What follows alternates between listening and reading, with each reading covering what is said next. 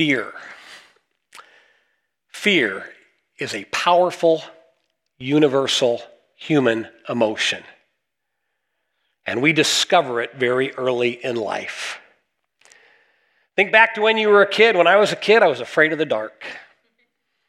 I was afraid of monsters under the bed. I was afraid of the neighborhood bully. As we get older, we discover all kinds of new things to be afraid of. Psychologists have identified hundreds of fears ranging from acrophobia, the fear of heights, to zoophobia, the fear of animals. We all battle fears of various kinds, and, and I think our most common fears are social ones. Does this person or that person like me? Will this group or that group accept me? A girl I knew in, in high school, she changed her hairstyle and the way that she dressed and even the way she talked because she was desperate to fit in with a particular crowd. And the fear of that group rejecting her was a driving force in her life. And unfortunately, in order to be accepted by the one group, she had to turn her back on other friends. You see, when fear drives our relational behavior, the outcomes never are good. And it's particularly bad when fear invades relationships in the church because God invites us to live together in unity. He wants us to live in gracious harmony with other followers of Jesus, including those who are not like us. Sometimes, though, fear gets in the way of our unity. And we find a very painful example of this in the life of the Apostle Peter. I'd like us to listen as Dean reads from the book of Galatians, chapter 2, verses 11 to 16. Dean, grab the mic and come on over here, buddy. And by the way, as he reads, in this particular passage, Peter is referred to by his nickname of Cephas. Why don't you stand right here in front? so Everybody can see you, and go ahead and read. Galatians chapter 2, verses 11 through 16. When Cephas came to Antioch, I opposed him to his face, because he stood condemned. For before certain men came from James, he used, he used to eat with the Gentiles, but when they arrived, he began to draw back and separate himself from the Gentiles, because he was afraid of the circumcision group. The other Jews joined him in his hypocrisy, so that by their hypocrisy even Barnabas was led astray. When I saw that they were not acting in line with the truth of the gospel, I said to Cephas in front of them all, You are a Jew, yet you live like a Gentile and not like a Jew. How is it then that you force Gentiles to follow Jewish customs?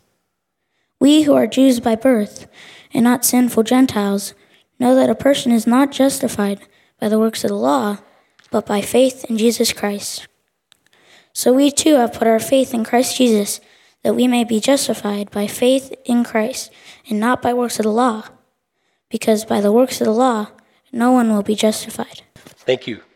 What Dean just read is a very tragic episode in the life of the church because Peter, Cephas, is driven by fear.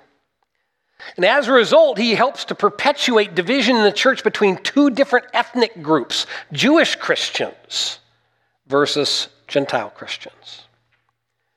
And here's the background to this story. The message of Jesus has come to the Greek city of Antioch, and people there have responded to the good news through repentance and baptism, and they've been filled with the Holy Spirit, the Spirit who lives within every believer to help guide us in the way of Jesus. And the Apostle Paul, an ethnic Jew, and other leaders are teaching in this newly formed church, showing the people how to live as disciples of Jesus. And Cephas, Peter, comes to town to help. And so it's an interesting picture. You have a handful of these ethnic Jewish leaders, Jewish Christians, and they're overseeing a Christian church full of non Jewish Gentiles. So it's a cross cultural experience. And these different people worship together and pray together and study together, and they eat meals together weekly. So, despite their differences, they are unified as followers of Jesus until a new group of Christians arrive, a new group of Jewish Christians from Jerusalem sent by the Apostle James. And that particular group still practices a snobbish Jewish custom. They don't eat with Gentiles because they believe Gentiles are inferior. And Cephas, oh, he is steeped in Jewish tradition. So he now faces a dilemma. Which group will he identify with? And as we look at the text, as we see here in verse 12, Cephas yields to fear.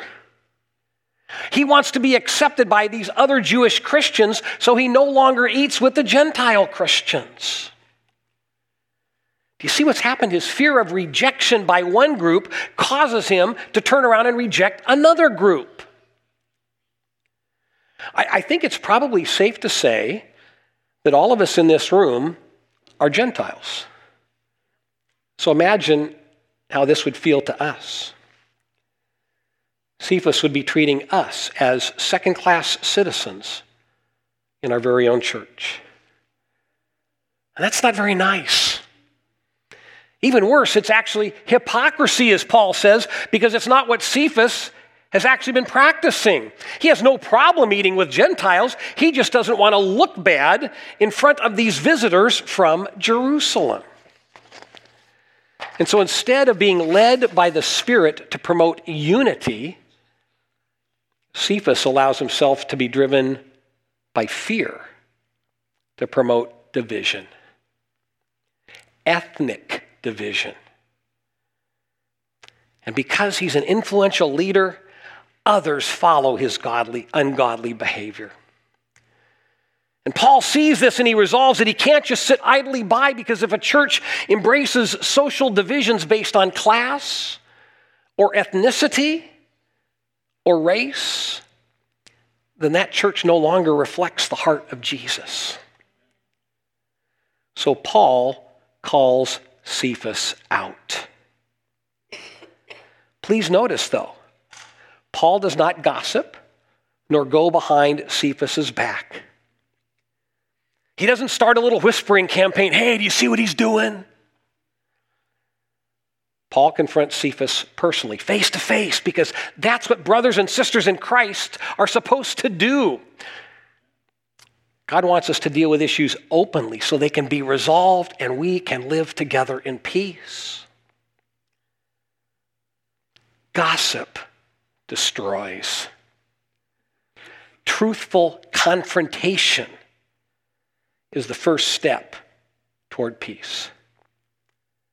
So, Paul challenges Cephas about this very distinctive Jewish practice of ethnic separation from Gentiles.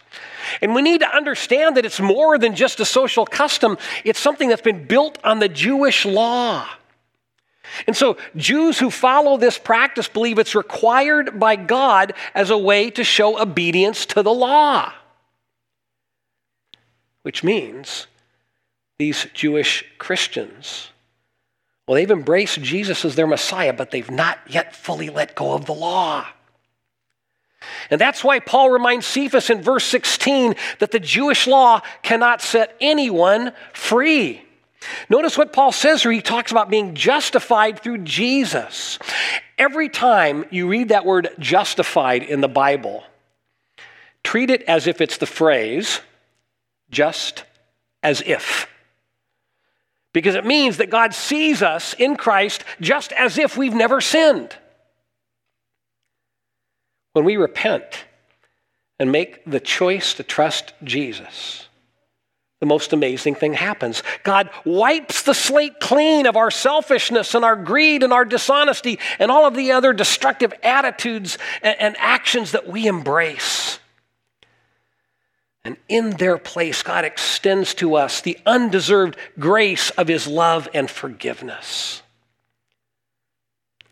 We are forgiven by God not because of our own efforts at following religious laws. We're forgiven by God simply because of His graciousness toward us. And so to engage in practices tied to the law, practices like ethnic exclusion at the meal table, which should be one of the most intimate times of fellowship between believers. Such practices are wrong. They're wrong relationally and they're wrong spiritually, and such practices have no place in the church of Jesus Christ. And the way to lay them aside is to be led by the Spirit and not be led by fear. When we're led by the Spirit, we're being led in the way of Jesus. And that is the way of grace. And, and what's so sad is that the church of Jesus Christ so often has struggled in this area of our life together. And we read in the Bible about the way that God brings Jews and Gentiles together, and we say, Amen. And then we sometimes go on and reproduce that same kind of ethnic bias in our own generation. We create social distinctions that are not supposed to exist within the community of faith. A little later on in Galatians, here's how Paul describes it very succinctly. Chapter 3, verse 28, he says, There is neither Jew nor Gentile, neither slave nor free, nor is there male and female, for you all are one. One in Christ Jesus. There's no difference. There's no second class citizens. We are one family because of the grace of Jesus Christ. And we, and we know that. But oh, do we struggle to live it out. And we struggle because we tend to fear people who are not like us. And one of the most vivid ways it shows up is in ethnic and racial conflict. When I lived in multicultural Southern California, I saw some wonderful examples of racial harmony in the church between whites and blacks and Hispanics and Asians. Yet I also saw a lot of people who behaved like Cephas, practicing ethnic separation from other Christians. I know a pastor who ministered in the same church in the same neighborhood in the Los Angeles area for, for more than 40 years. And his neighborhood and his church went through some dramatic ethnic changes, and it was always accompanied by a lot of tension.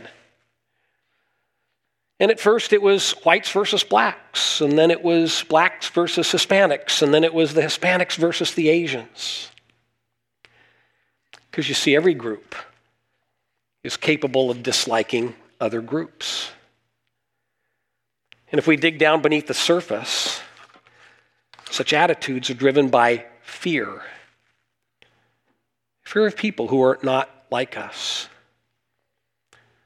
And the only way to overcome those fears is to be led by the Holy Spirit who will lead us in the way of Jesus toward unity. And as we all know, right now our society is deeply torn over issues of racial justice, particularly for black Americans. And it's a complex topic, it's a sensitive topic, but we can't avoid it. And we can't avoid the fact that the Church of Jesus Christ often has been complicit in promoting racial division between whites and blacks. Our particular tribe of churches, independent Christian churches and churches of Christ, have not always been welcoming places for ethnic minorities. Some of our churches endorsed slavery and preached it from the pulpit. And that stuff is painful, but it's part of our heritage, and we need to reject it.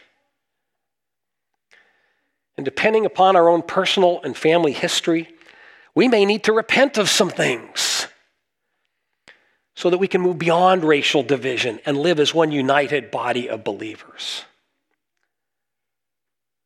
And to help that happen, to help promote unity, I believe that those of us who are Anglo need to be intentional about learning from our brothers and sisters in Christ who are not Anglo. Their stories often so very different from ours, will enlarge our understanding of the way God works in this world. Their stories will enlarge our understanding of biblical justice and freedom in Christ. One man who's helped me a great deal is Fate Haygood. He's an African American minister in a Church of Christ in Southern California. So he's my brother in Christ and he's my colleague in ministry.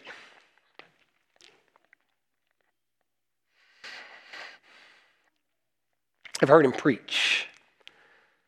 He's led workshops where I've sat under his feet as a student and learned from him. And he's taught me so much about Jesus, the kingdom of God. And he's also helped me better understand the perspective of people like him whose ancestors were slaves. I mean, just think about that. I'm an immigrant. I'll bet most of you are too.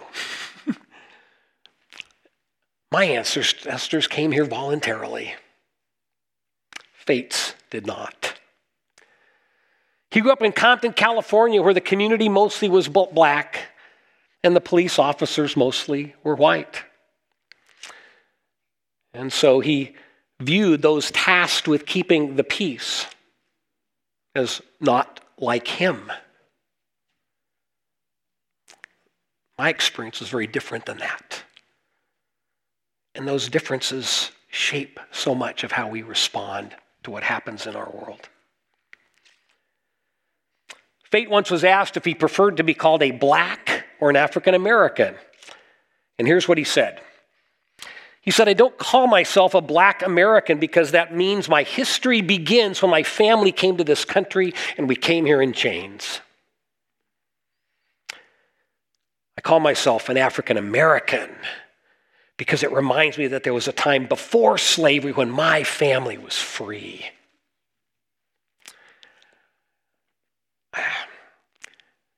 To, to, me, how can you hear a story like that and not be moved unless you have a heart of stone?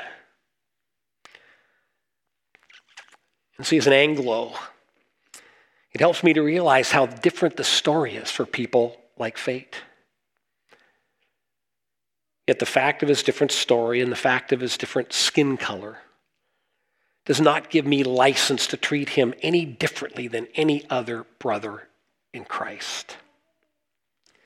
There's no grace. There is no freedom in ethnic driven division.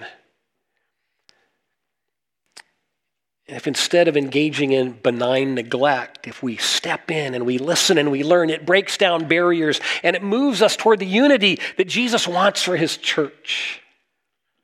The unity that Paul proclaimed here in Galatians, not the fear driven separation practiced by Cephas. We are in a challenging season in our culture.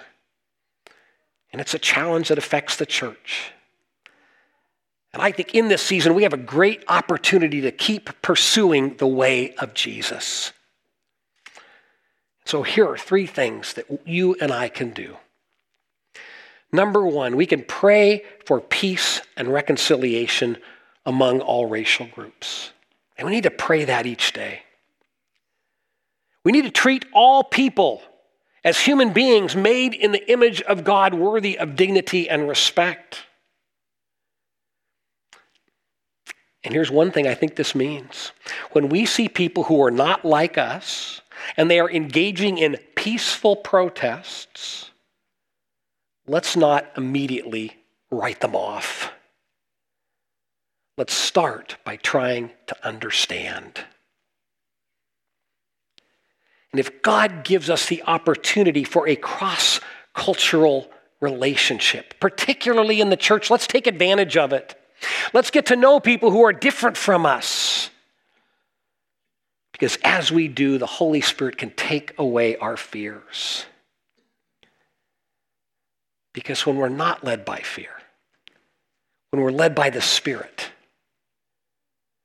oh, then then we can fulfill what Paul writes about here.